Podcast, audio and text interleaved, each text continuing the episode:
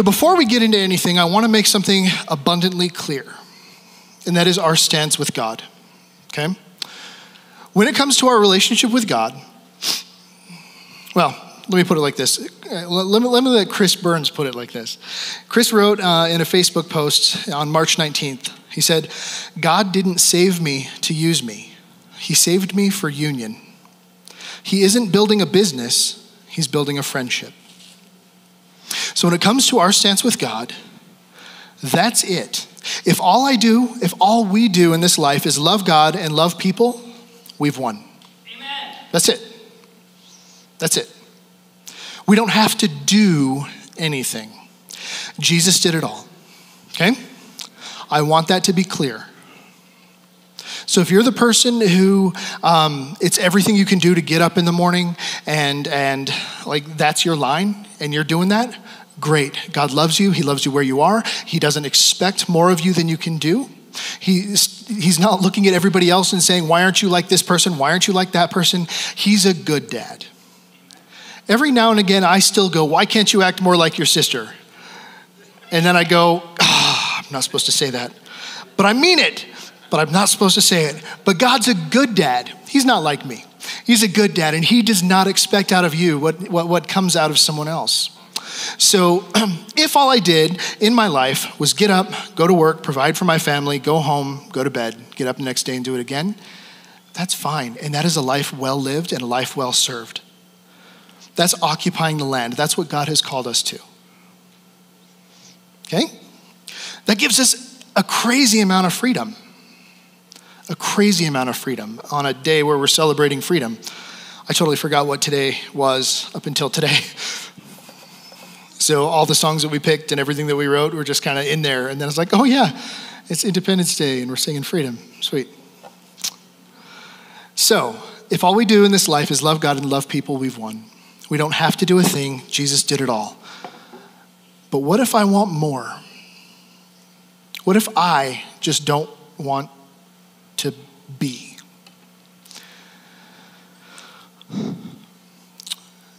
we often read about Saul's conversion to Paul in the New Testament, um, and I think we read it. I think we read it as a bigger thing than it actually was. And that's going to bug some of you, that statement. But stick with me for a minute. We're going to read in Philippians 3, verses 5 and 6 right now. Okay? So Paul writes, I was circumcised when I was eight days old. If you guys have any questions about that, catch Pastor Sean after service. Because turnabout is fair play. Paul continues I am a pure blooded citizen of Israel and a member of the tribe of Benjamin, a real Hebrew if ever there was one. I was a member of the Pharisees who demanded the, the strictest obedience to the Jewish law. I was so zealous that I harshly persecuted the church. And as for righteousness, I obeyed the law without fault.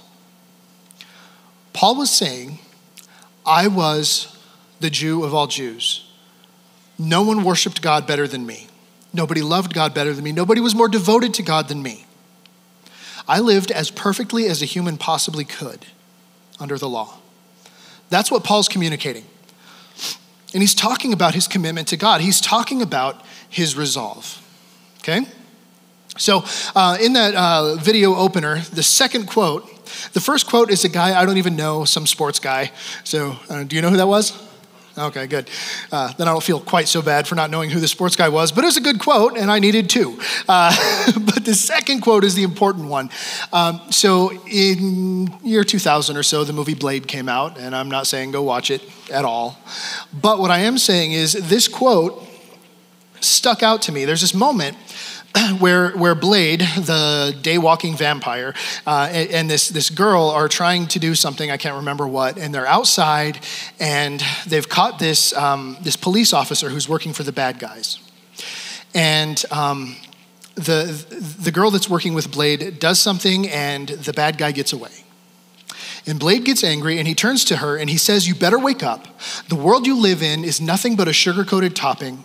There's another world beneath it. And if you want to survive it, you better learn how to pull the trigger. Now, that phrase, pull the trigger, in that moment, in the intensity that uh, that, that character said it, Wesley Snipes said that, um, that phrase has stuck with me my whole life. Like 21 years, that phrase has been in the back of my mind. Pull the trigger.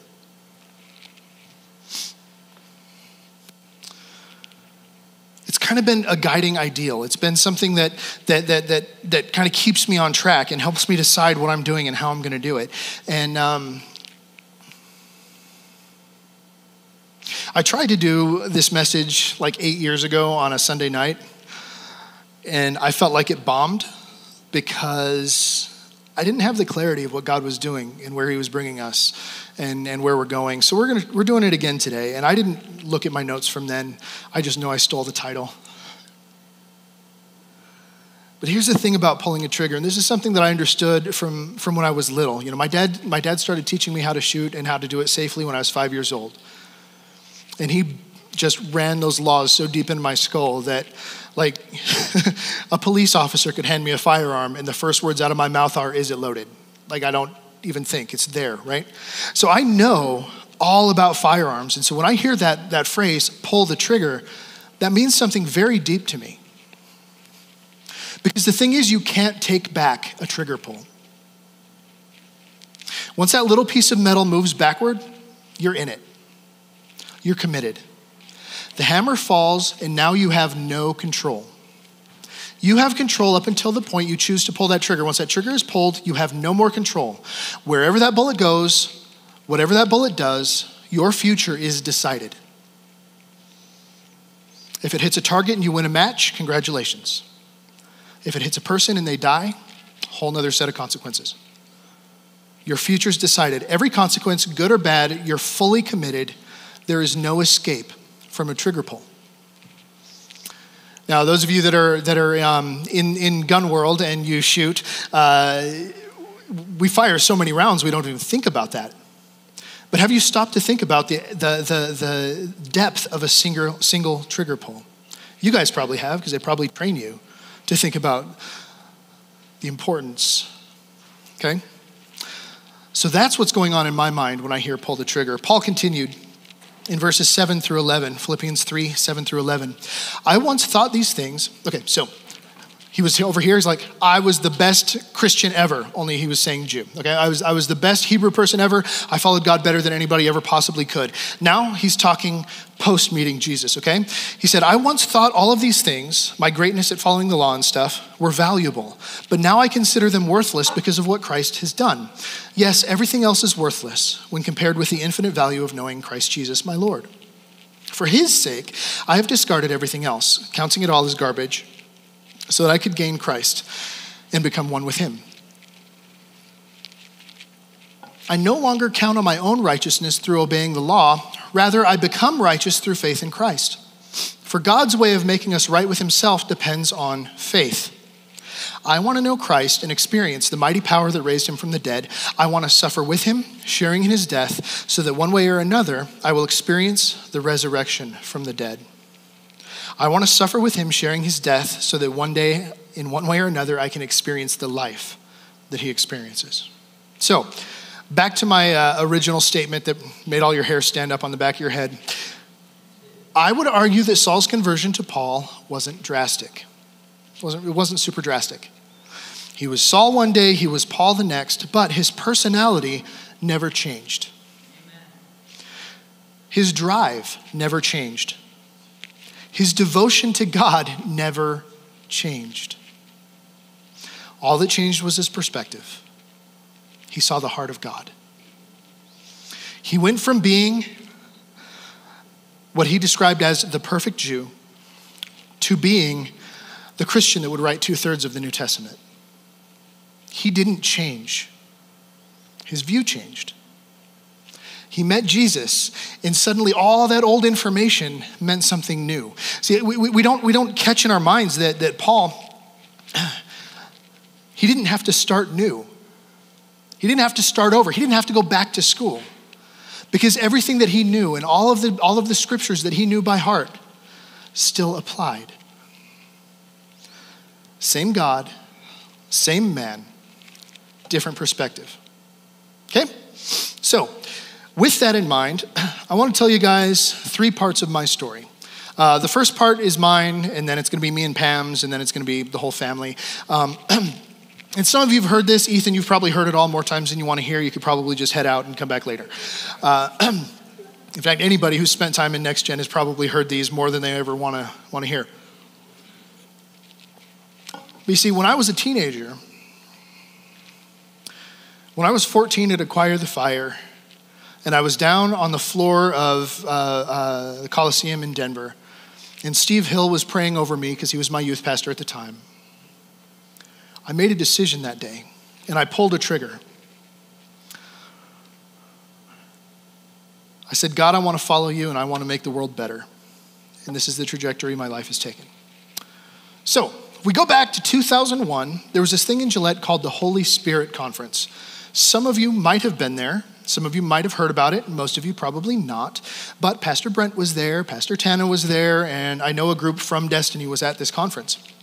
And we had this deal where, um, are you guys awake? Am I boring you to death right now? No? Because I don't want this to bore you to death, but I do know it's a history lesson about somebody else's life. And it's not going to be that important, and it's not going to seem that, that great. But it's important to me that you guys know what God's done and what He's doing in us so that you can hopefully better understand what He's doing in you. Okay? All right. So, we're at the Holy Spirit Conference. It's my home church. I'm on the worship team, uh, and it's the end of the night, and it's one of these like late 90s conferences. And I mean, it's called the Holy Spirit Conference for a reason, okay? So, we've got chairs pushed back, people are on the floor everywhere. We've got a line of like 400 people run around the back side of the church, and our church was run wide. So, so like the stage would have been here, and then the line would have back, gone back there, and then over there.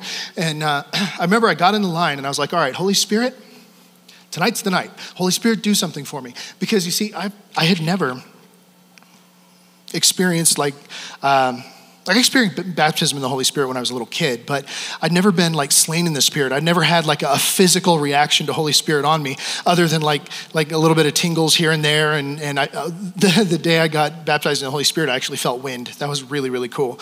But um, I had never experienced this thing that everybody was enjoying. And so I was in line. I was like, Holy Spirit, come on. Come on. I got to know what this is about. I got to know what this is about. And it's got to be you. If that guy pushes, I'm going to push him back. and just for the record, I always have pushed back. If you're going to try to do it under God's strength and, or under your own strength, then I'm going to do it under mine too. All right. I remember standing right here one time, and I was like this, like trying to push back. The guy was like, and I'm like, no. Not your job, dude. So I get up there, I get prayed for, nothing. So I went out to the foyer, which in this room would be right there. And there were these tall backed um, chairs. They were kind of cream colored and covered in flowers. And I sat in one of them. And I was sitting up on the edge and I was sitting forward and I was like, God, what the heck? Why don't I get to experience this stuff? Why, why am I different? And almost like hearing a voice, I, I heard Holy Spirit say, at least in, in, it was so clear, no question, super clear. Uh, I heard Holy Spirit say, I want you to go to Bible school. And I remember Reed Remington walked through. I think it was Reed. He's like, Well, what are you doing? I like, I think God just told me to go to Bible school. and that night I told my mom on the way home, uh, and she cried because that was something very exciting for her. Hi, mom. She's probably watching. She comes to this church more often than I do now. Uh, but um, so then, the, over the next few weeks, I met with uh, with Pastor Clint, uh, my lead pastor at the time, and I said, I feel like God's calling me to go to, to Bible school. what do you think? Um, pastor Clint was okay. Remember our men's retreat speaker Reagan last fall? This was his dad. So his dad uh, and I sit down. and He labels, he names off like three or four different schools that I could look into, and one of them is Christ for the Nations, British Columbia, and he is best friends with the head of that school at the time. And so I was like, hey, you've got relationship there. I feel like that's a good place. My spirit came alive at the thought, and I didn't want to go to uh, California. So uh, there was a couple other options too that just didn't like spark any interest. So within a couple of months, I was on a plane headed to Canada. And uh, I got stuck in Seattle. I'm 19 years old, flying alone, or 18 years old, flying alone for the first time. My flight was late going into Seattle, so then I got to hang out there for a while, busted a shoelace. The night before my flight, okay, so I left Gillette. I, left school early because there was a storm coming. I get in my little minivan because I had a minivan because when you have the instruments I have, you got to have a way to haul them. So I had this little minivan, and I drove over here that afternoon because I was going to fly out of, uh, out of Rapid City, and uh, I didn't have any money for anything, so I'm like, I'll just sleep in the car, like an idiot. So I went to the mall, got dinner, read a book, uh, Lindell Cooley book, I think it was. Then I get down, I go out to the airport, and I park, and I curl up in a sleeping bag in the back of my van. And then I wake up freezing, and I crank it on until it gets good and hot, and then I shut it off, go back to sleep. Got a cold, all right? I got a cold. I woke up that morning like not feeling good. Uh, I remember, I remember sleeping to Chopin on the way because I was into uh, classical piano at the time, and uh, it was it was an interesting interesting day but it was it was totally a trip meant, uh, meant by god i met some of my some of my best friends some of the people that have loved me the most over the years that trip i met pam that trip i don't remember meeting pam that trip but apparently i met pam that trip i also met another pam that trip who i also don't remember there was two at the time so uh, i got there knew it was god met with the uh, met with the, the, the family there met with the, the leadership and i was just like this is it so, fast forward to the next fall. It's like the beginning of September, early September, and I'm in my van driving the 24 hours to my new school in Canada. And uh, I stopped at my grandparents' house for a week. They live in Mon- lived in Montana. And uh, sorry, grandma and grandpa passed away a couple years ago, and we just sold that property. And it's making me sad. because I grew up there. anyway, so I get back in my van after a week at grandma and grandpa's house, and I'm heading up to Canada. The first half of the trip, my sister had been with me, so the second half, I was all alone. And I put a CD in, and I listened to this one CD the whole time. It was Relient K's The Anatomy of the Tongue in Cheek. Oh, yeah. And I played it over and over and over again, specifically the first song. And this first song, I swear, this is what got me through. This is what got me to Canada. This is what kept me there. This is what, what drove me. It was, it was the core of what I was doing at the time. The, the, the first chorus, or sorry, the first verse and the chorus go, I think we're going somewhere. We're onto something good here. Out of mind, out of state. Stop interrupting. I'm excited too. It's everything I can do not to just sing it to you. Okay, so we're on to something good here, out of mind, out of state, trying to keep my head on straight. I think we're going somewhere. We're on to something good here. There's only one thing left to do drop all I have and go with you. Somewhere back there, I left my worries all behind. My problems fell out of the back of my mind. We're going, and I'm never knowing, never knowing where we're going. To go back to where I was would just be wrong. I'm pressing on pressing on. All my distress is going, going, gone. Pressing on, pressing on. And I won't sit back and take this anymore because I'm done with that. I've got one foot out the door, and to go back to where I was would just be wrong. I'm pressing on. I had pulled the trigger. This was my resolve, this was my commitment. To step out of where I was and step into what God had for me, even though I was going virtually completely blind. Within 24 hours of getting into Canada, Pam was at a party at one of the houses and she untied my shoes and turns out she thought I was cute and I thought she was a jerk and then we hated each other for like a month and then we kind of fell in love and got married and all that good stuff happened. We got married after school. Uh, we ended up going to Sheridan, Wyoming. Uh, not a real big story. I sat down with Clint Pickrell a uh, semester before I graduated, and I said, I need somewhere to go. He said, Well, Casper needs somebody, and Sheridan needs somebody. And I'm like, I don't like dust and wind and nothing, so I'm going to go to Sheridan. And uh, win or lose, that's where the first six years of, of Pam and my married life was spent. We cut our teeth in, in an interesting town.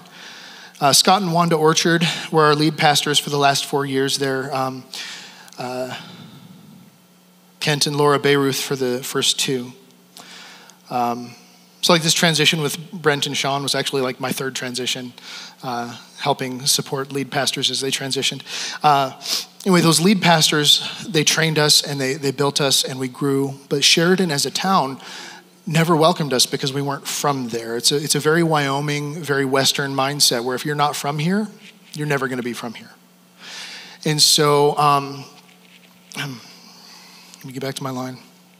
At another Acquire the Fire, this would have been Acquire the Fire weekend 2008 or so, I felt like God was telling Pam and I, I'm getting ready to move you, I'm getting ready to go somewhere else. It's 2008. I remember we were at the gas station with all the kids running around, and I was standing next to Scott, my lead pastor at the time. He's about this tall, so like Scott, yeah, I remember. And uh, I was like, "Hey, I, I feel like Holy Spirit's, I feel like God's saying we're to be, we're to be going somewhere else." Scott said, "Okay, great." For a year and a half after that, I searched the, four, there was used to be a Foursquare job listing site for like our denomination. I searched that thing every day for a year and a half. Looking for where God was going to take me, looking for where, where, where we were going to open up to next. Pam and I had really hoped that we would end up in like, like Washington so we could be closer to her family. And then my daughter Errol was born on uh, March 18th, 2010. And sometime that next week, I got online, and for some reason, I looked east. And a, a posting for Destiny Foursquare Church had gone up like the day before, or something like that. It hadn't been up very long at all. And I sent, I was like, hey, isn't that? And I did a little bit of research and I realized that it was the same Brent Parker who'd been leading worship at that Holy Spirit conference. And we had a Holy Spirit conference every year, so he'd been there like every year. And Ken Verhickey was already a friend of mine because he'd come to our camps and he would lead worship at our camps and he taught me how to play and he taught me how to write and he taught me all kinds of stuff starting when I was 15. So I started doing this research into this Destiny Foursquare thing. I remember it real clear. My mother in law was there. It was the same day that I got my, uh, my first Blackberry. Yeah, yeah, yeah. I was up. We didn't have 3G in Sheridan, so that was the best you could do. And uh, so I got it, and I'm sitting there, and I'm trying to learn the thing, and I got an email back from Pastor Brent. I said, Hey, we want to meet. You guys have time next week? And he and Tana and Charlie packed up in their van and drove to Sheridan and met with Pam and I and our very, very young kids, and they came over to our teeny tiny house. It was like the size of the stage or something. You know, it was bigger than that, but barely. And uh, they invited us back here. And Errol had her one month birthday in this room. I played over there on one of Nick Reed's guitars because I didn't have one, and Sean, uh, Pastor Brent was like, "You want to play?" I'm like, "Please give me something to do." And uh, you guys know that now. I got to be doing something. Thus the pacing. We were given that job to uh, step in and carry on what Pastors Sean and Deanna had been doing for a decade or so. And we started three months later on July 1st. So 11 years ago, three days ago. Our second week here was spent shadowing Pastors Sean and Deanna at youth camp. Okay. this, I wasn't going to share this because I've never shared it and I don't want anybody to feel bad, but I think it's hilarious on this side of the moment. So, we all drive up to camp the day before camp is supposed to start and we're doing prep work right we're, we're setting up stage we're doing sound checks we're, we're laminating stuff we're hanging posters we're doing all the pre-work right and uh, uh, Sean and Deanna had to come back to town to get some extra stuff, and I think they were driving students up the next day. And so I was going to stay. And Nick Reed was there and his family, and Diane was there, and a handful of other people. I don't even remember who. Remember, I'd only been at Destiny for seven days at this point, maybe, maybe eight. And uh, Sean had left me a to do list, things that needed to be done. And I was like, great, I'll do it. It's a list, that's easy. I will knock stuff off the list. So I sit down in the staff cabin, and I'm working on stuff on the list. And it's like 10, 10 maybe 11 o'clock at night. Everything's quiet. I close the computer or whatever it was that I was doing. I get done and I go and I poke my head outside and everybody's gone. And it's completely quiet. And I knew that there were other people on the camp that weren't part of our group. So I didn't know which cabins were my group and which cabins were other groups. So I just slept in the staff cabin because I had no idea where to go and where to find people. And it was like this super lonely moment. There are a handful, like every time I had a big move in my life, like just last week, Pam and I moved into our, Pam and I and the kids moved into our camper, and I laid down for bed in the camper bed. We actually were able to fit our our actual mattress in there, so it's super comfortable, so that's not a problem. But I laid down, I said, All right, well, we're doing this now. And I've said, I said that my first night in Canada, in my first night in Sheridan. I've said that so many different times. All right, we're doing this now. And I remember that night sitting in the staff cabin, sleeping on that fluffy, short blue couch, and uh, thinking, all right, we're doing this now. And then the next morning, I met Shelby for the first time and had no idea who she was, and it was a good time. Then, as we were supposed to be t- stepping into to Pastor Sean and Deanna's spot, and they were going to move on and go do something completely different. And within a month of them moving, Sean was promoted to the next gen director, uh, or that, was that the title? Next gen director for our district. So he was my overseer.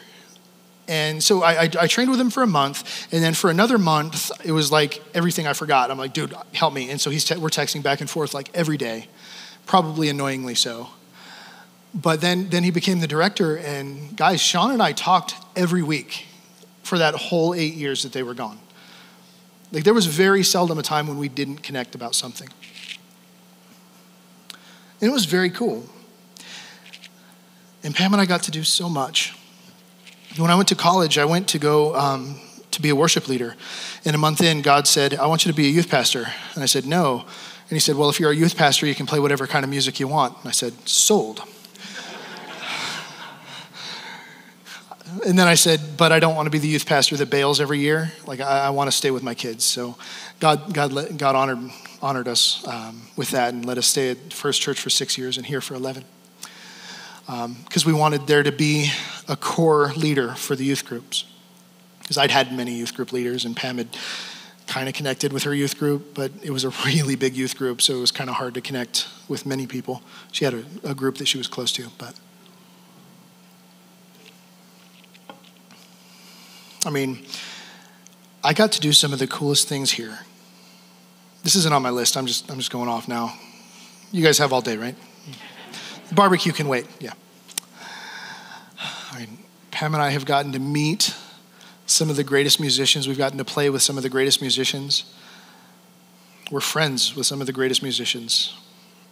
And if I had gone and focused on worship leading, I don't think I would have ever done the coolest things that I've done. And I've gotten to experience more by serving here at Destiny, by living and, and working with you guys, than I think I ever would have experienced anywhere else.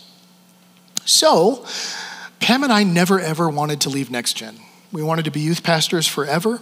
I had this dream that maybe when I was too old and crotchety to be a youth pastor, like now, I would go somewhere and train youth pastors. That's what I wanted to do. I figured if I'm going to spend my whole life working with youth, that, that'd be a great way to go. Well, God started doing some stuff uh, in 2019. And it started, and I didn't know this until very recently, but it started in January 2009, January 3rd, 2019. Pam and I got on an airplane and flew, flew to Cuba. And I know we've talked about that a lot. It was awesome. I mean, it was really awesome. And that's another one of those things where if things had been different, if I had been at a different church, if I'd had different leadership, I might not have gotten to go.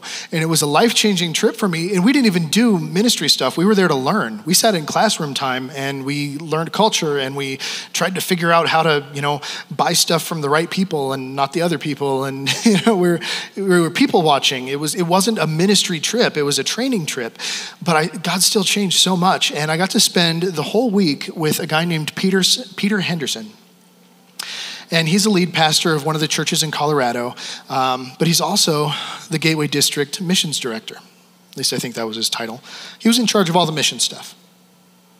And Pam and I spent a week with him, hanging out, talking, laughing, discussing life. He learned how we learn and, and how we think and how we process information. And then we came home. And uh, shortly after we got home, my grandma passed away, and that sucked because she was the first person. Yeah, I said sucked because um, I think it applies. Uh, she was the first person close to me to ever pass away, that was really close to me. My aunt had passed away before that, but she wasn't super close to me, so it didn't resonate the same way. Uh, and then after that, in February, uh, I got a call from uh, Deborah Tamez from Lamar, Colorado. And she needed help with a sound system. So I agreed to help out, and I ended up designing a full sound system for their church. And that um, April, Errol and I went down for a couple of days and helped them set it up and train their sound teams. And uh, I've been um, you know, on the phone with Deborah every six months since, just checking on them, seeing how it's going. Every now and again, there'll be a headache, and they'll be like, "Can we schedule a time to figure out the sound system?" And you know, we do, and it's great. Um, well, Deborah is actually the divisional leader over Colorado, so she oversees all of the lead. She, she oversees all of the churches in Colorado. Also, in February 2019, we were at a district training in Laramie, Wyoming. Uh, Stephen Knoll is a guy who was the lead pastor at the church in Laramie, and he was um, the divisional. He was Deborah Thomas for our area, so he oversaw Pastor Brent and Tana. He helped the transition of Pastor Brent and Tana out and Pastors Sean and Deanna in. Um, that was his job. Uh, his district job was overseeing that kind of stuff. And he had just, like the week before we were there for this training, he had just told his church that he was uh, he was transitioning out, and so now he lives in like somewhere else Idaho, maybe, and uh, he's he's doing other stuff there in a half retired life, and he just beat cancer, and so we're really happy for him, and he's getting healthier, and and that's good because it's been a rough year for that guy. But I was sitting at this table at dinner the night that we got there for this training, and I like I'm here, and uh, were you with us that trip? No, you weren't with us that trip. Jeffrey was with us, and Andrew DeWitt came and joined us because he was at school in that town. So he came and had dinner with us too and I think Pam might have been sitting with us too. But Stephen came by to say hello, and I looked up at him and I said, "Hey, I hear you're transitioning. Congratulations." And he said, "Yeah, maybe maybe you and your wife should transition here." And I laughed and I looked at my guys and I said, "I'm next gen. I don't know what you're talking about. Like we're happy where we are." And I just kind of that was a dumb joke, dude. Walk away. It was a horrible joke. Well, that next Tuesday, I'm sitting in my office, and Pastor Brent comes in. I don't know if you guys ever saw him giddy. Like he's always a happy guy. He's always he's always like joyful and positive. But have you ever seen him giddy? If you don't know Pastor Brent, he's six four, uh, and so he's in my doorway, filling the doorway because his shoulders are as broad as mine, and it's a skinny door. And so he's standing there, and he's like, "Did you talk to Stephen?" Like, I looked up and I'm like, "No." Wait, was he not joking? Brent goes, Nope. He said, I just thought you would, I, I, Brent said, I, I thought you would like to know that people think of you that way. He meant for us to come take his church. He wanted us to come and be the lead pastors of his church that he'd been at for 20 some years and was retiring from. Craziness.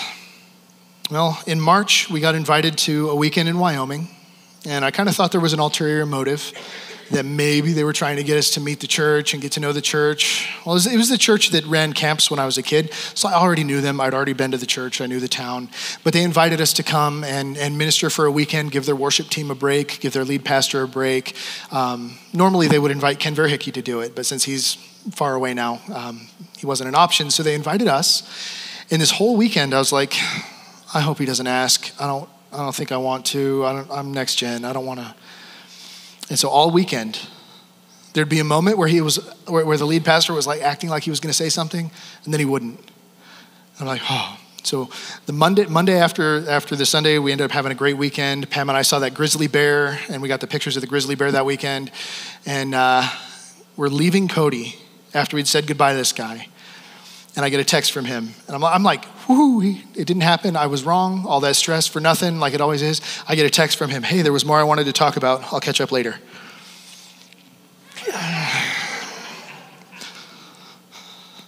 Well, sure enough, the, uh, the offer for that church came a few months later, and another church in Wyoming as well. And essentially, Pam and I turned down three churches in 2019 because we were next gen. But that discussion, and a lot of the discussions we were having with Pastor Sean at the time, uh, we kept coming back to it and we kept thinking about it. And pretty soon, you, you can't help when this kind of stuff's happening in your life to go, well, what if? What would it look like if? And at some point, God kind of spoke to Pam and I and said, hey, you're not really leaving next gen. You're growing up with the generation you've been serving. Well, that's not so bad then.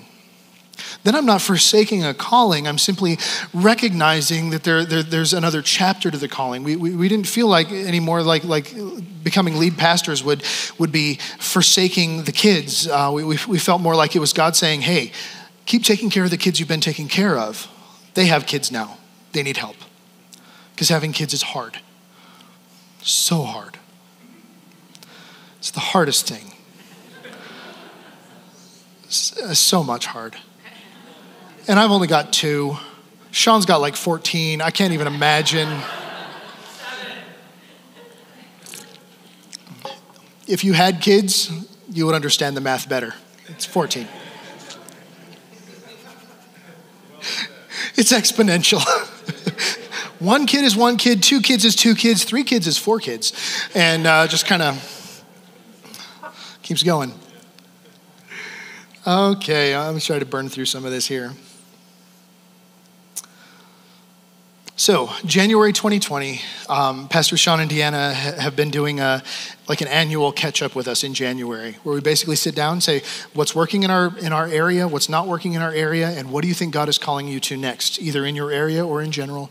It's just kind of a, a little bit more formal time to sit down and just deal with some stuff. And it's, it's, an, it's a wonderful time and it's a great meeting to have because it's not about them telling us what we've done wrong. It's about them giving us time to say, this is what's working. This is what's not working. How can we fix this? And we get to sit down and we get to deal with, with things that are going on within the various areas of ministry in the church. And we can, we can talk and we can plan. And so Pam and I sat down beginning of 2020, January 2020, and we said, we think God's calling us to this thing. We don't know when, we don't know what it's going to look like, but we feel like that's where we're going next. And Pastors Sean and Deanna so graciously said, Great, let's start training you that direction then. And we didn't know what was going to happen with Next Gen at the time. Uh, we were talking about Pam and I stepping into more of an associate role and maybe maybe getting a new youth pastor. And while Pam and I served as as um, associates or something like that, and uh, then COVID came, and I know 2020 was hard, and I know it was the worst. I mean, guys, no joke. If you come stand right here, there's a square right there that's not painted like the rest of the ceiling because at one point my foot was hanging through it. Two weeks before we had to shut down the church for COVID, uh, the, the projectors in here still weren't working. Remember how they used to flash? They go blue all the time. I was trying to fix that. And so Lyle and Pam and I and uh, Royce, were you here that day? Royce was here. I think Xander was in the room. And I'm up there on a board across two uh, beams. And I went to stand up and the board lifted and I went back. And I ended up, how was I? I think I was like this in the rafter with my one leg down and the rest of me hanging up. As I lifted myself out, that was like three months after I wrecked my motorcycle. These are the jeans I wore that day, actually. I had some nerve damage that corrected some other nerve damage. so I feel fine. It's great. I haven't had a thigh cramp since I wrecked my bike. Woo! All right. I picked it up and drove it home. It was fine. so 2020 was hard for a lot of reasons. But for Pam and I, 2020 was more like God said, okay, now you're willing, let's make you ready.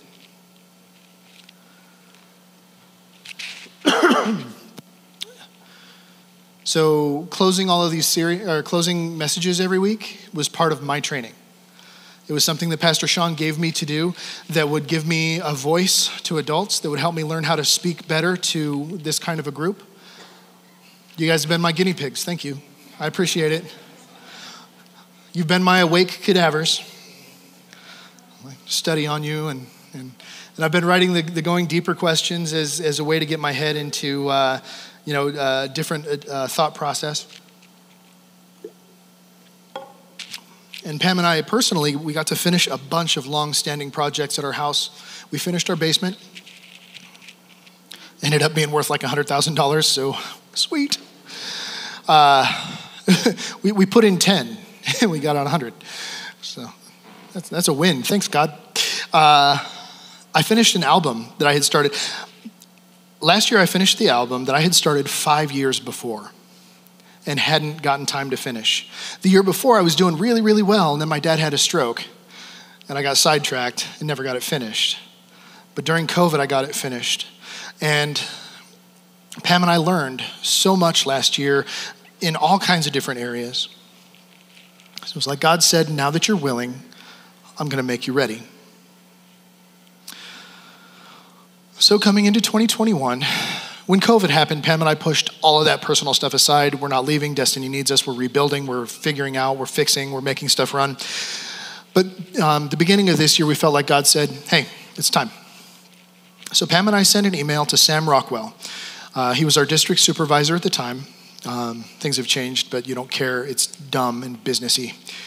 But we sent an email to Sam saying, We're willing to explore the idea of maybe becoming lead pastors somewhere but there's no rush. No rush. We're just, we're just willing to talk. But seriously, I, I said no rush like three times in this email. It was abundantly clear. Less than 24 hours later, Sam sent us an email and said, check out Fort Morgan, Colorado. And I threw up a little bit. Did he not read No Rush? Did he not read Can't Move Anywhere Till After the Summer? Did he? What? Come on. So Pam and I looked into it a little bit, and there were a lot of reasons we didn't want to. But at the same time, you can't say, okay, God, we're ready, and then not look into it. So Pam and I went down and we visited the church when nobody was there because this church has actually been through a lot. They've been through a lot of transition. They lost a worship leader last fall. They lost their lead pastor last December. by lost, I mean the lead pastor retired and the worship leader moved away. Um, so they've been without a lead pastor since December. And um, they've been going through other stuff before that. And there, there was a lead pastor, potential lead pastor couple that was there that said, We're coming, we're coming. And then at the last minute pulled the plug and hurt a lot of people in the church. And they were really upset. So Pam and I snuck down under the cover of crazy snow. And uh, we visited the church with the, uh, with the interim pastor. And we just kind of asked questions and we, we visited the building and we asked more questions and we looked around the town. And we left feeling like we wouldn't fit there.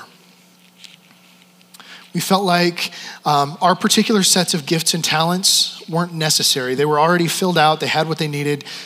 For us, we would, for one thing, we would be too much change.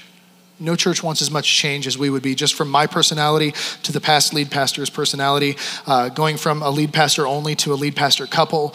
Um, there's just a lot of change. So Pam and I actually told the district, we're like, hey, we don't think this is it. We feel like we'd be dynamite in this situation. We'd feel like we'd be the kind of like blow it up change. So we don't think that's what you guys want. So we said no, and we came home. And we felt good. We felt like we'd accomplished something. We felt like we felt like we'd started something good, but also like we had done the right thing, right? We felt super peaceful about this. Then a week later, I started having dreams, and Pam couldn't stop thinking about what we'd seen and, and who we'd met and what we'd heard. But I had this one dream. And I, I have dreams, and usually if I remember a dream, it's important. Um,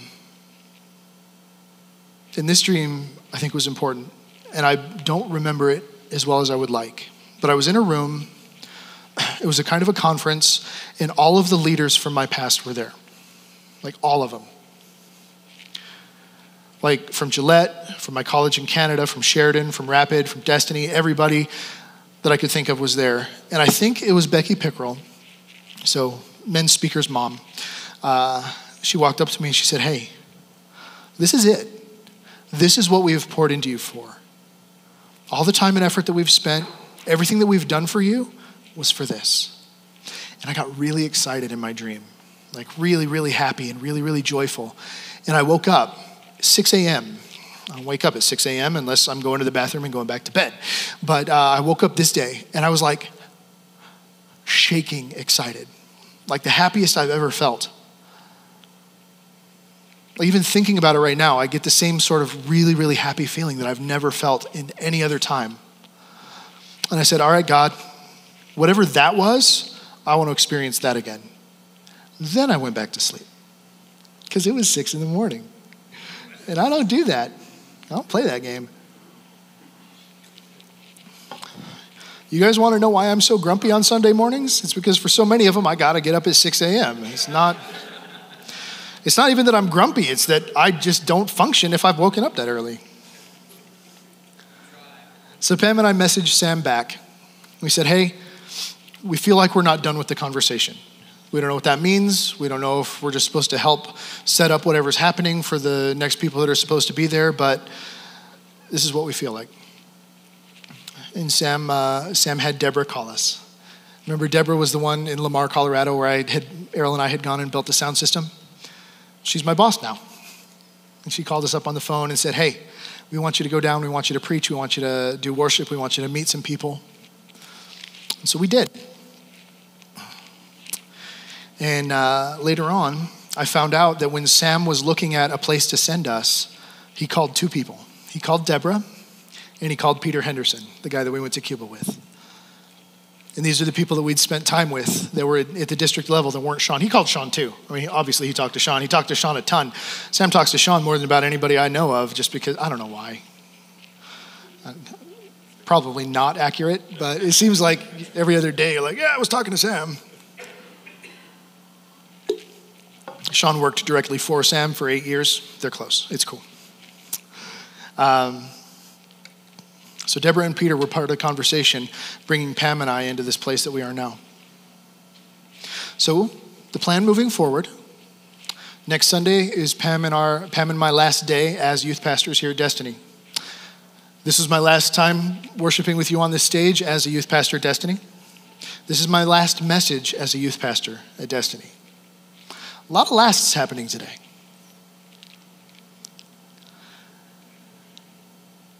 But, guys, I got to believe that the God that brought me from Gillette, Wyoming to British Columbia, where I would meet my wife, who would help me create these two awesome kids that you know, the God that would take us from there to Sheridan, Wyoming, where we didn't feel like we fit, but where we were trained and where we were taught and where we were built up. And the same God that brought us from there to here, where we would experience so much amazing stuff, that same God isn't going to drag us down. Whatever He did for us moving here, He's going to do for us moving there. It's going to look different, it's going to feel different. Guarantee it's not going to be easy, but it's what's going on. So, the current plan is for Pam and I to finish our projects here in Rapid.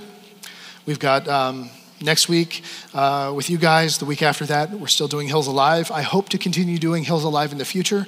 They seem to be cool with that idea. I really like what I get to do with them. Sometimes it's stressful because there's a lot of details, but uh, I mean, I get to write down all the schedules and tell when the bands get to play, and then on the week I get to tell them when to play, and it's just a lot of fun. I get to do all the advertising. It's a good time. So I plan to keep coming back for that. Uh, and, and I've already talked to the new church. I'm like, guys, just so you know, like we're going to do this thing. You can come with us. we'll make it a family thing, but we're going. Uh, so Pam and I are finishing those projects. Then at the end of August, we're taking a three-week sabbatical because we're tired. Because this year has been incredibly exhausting for us. We have traveled over 5,000 miles back and forth to the new church and doing all the different things that we've had to do uh, packing up, refixing our house, getting that on the market, signing on it next week, please.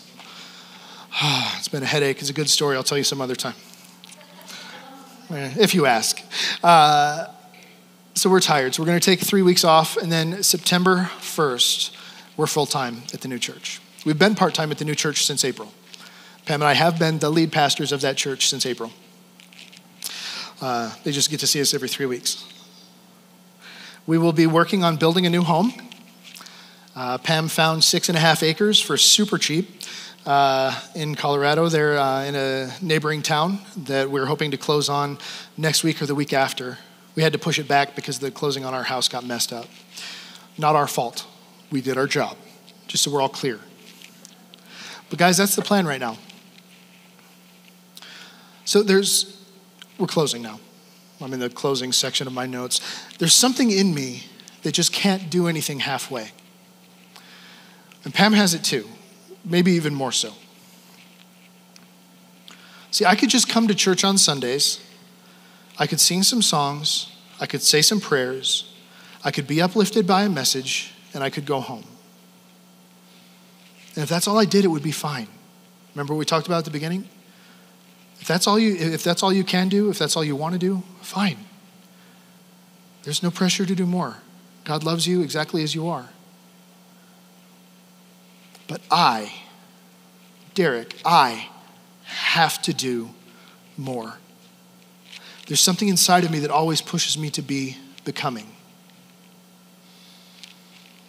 I have to be learning, I have to be growing, I have to be doing. So, again, as a young person, I pulled the trigger. And I gave up control. And I gave God that control, and He's taken, he's taken control of my trajectory. And it's been awesome, and it will continue to be awesome. We go back to uh, Philippians. Peter continues in verse 12 I don't mean to say that I've already achieved these things or that I've already reached perfection, but I press on Sean, you can come up anytime. But I press on to possess that perfection for which Christ Jesus first possessed me. No, dear brothers and sisters, I have not achieved it, but I focus on this one thing forgetting the past and looking forward to what lies ahead. I press on to reach the end of the race and receive the heavenly prize for which God, through Christ Jesus, is calling us. This translation uses the word perfection, but he's not talking about perfection. He's talking about, oh, what's the word? Thank you. Excellence. He's talking about getting up every day and trying again, in striving, in reaching forward for the things that God has called us to. And the thing that God called you to yesterday might not be the thing that He called you to today. It's going to be part of the story, it's going to be part of the journey. But things change. And I guarantee you, the majority of people, God has called to more. The majority of people in this room, there's something inside of you that says, I have to do more. I can do more. I should do more. I want to do more. There's something on the inside of you that's not, not happy just coming to church and sitting down. You want to do more. So, the question I want to end with today what's God calling you to? My story isn't my story for my own edification and for my own joy, and so I have something to talk about on my last Sunday at Destiny. My story exists for the same reason Paul's story exists to help point you to Jesus and to help get you set on your journey. The next leg of my journey looks different than yours. But again, what is God calling you to? I bet it's more. I bet it's bigger. I bet it's different. It's probably uncomfortable talk about uncomfortable. We can talk about that later too.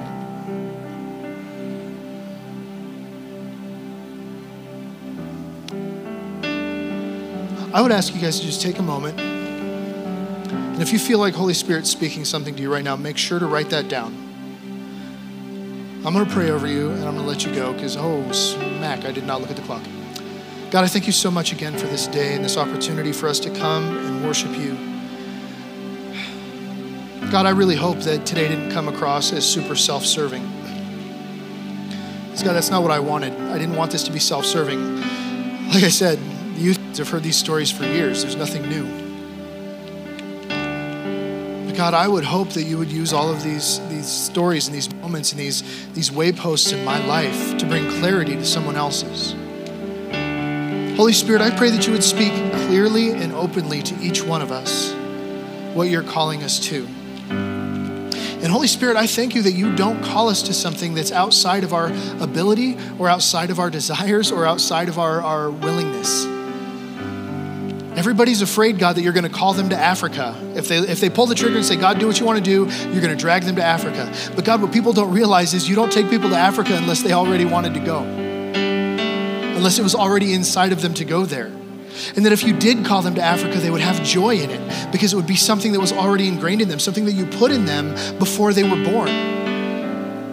So, God, I pray that you would speak super clearly to each one of us what you're calling us to whether it be to serve um, here at the local church, whether it be to partner with one of the other ministries in Rapid City, whether it would be to start a church or, or uh, move to another town to minister, or, or God, whatever it is that you're calling us to, even if it's like just loving on people at work differently,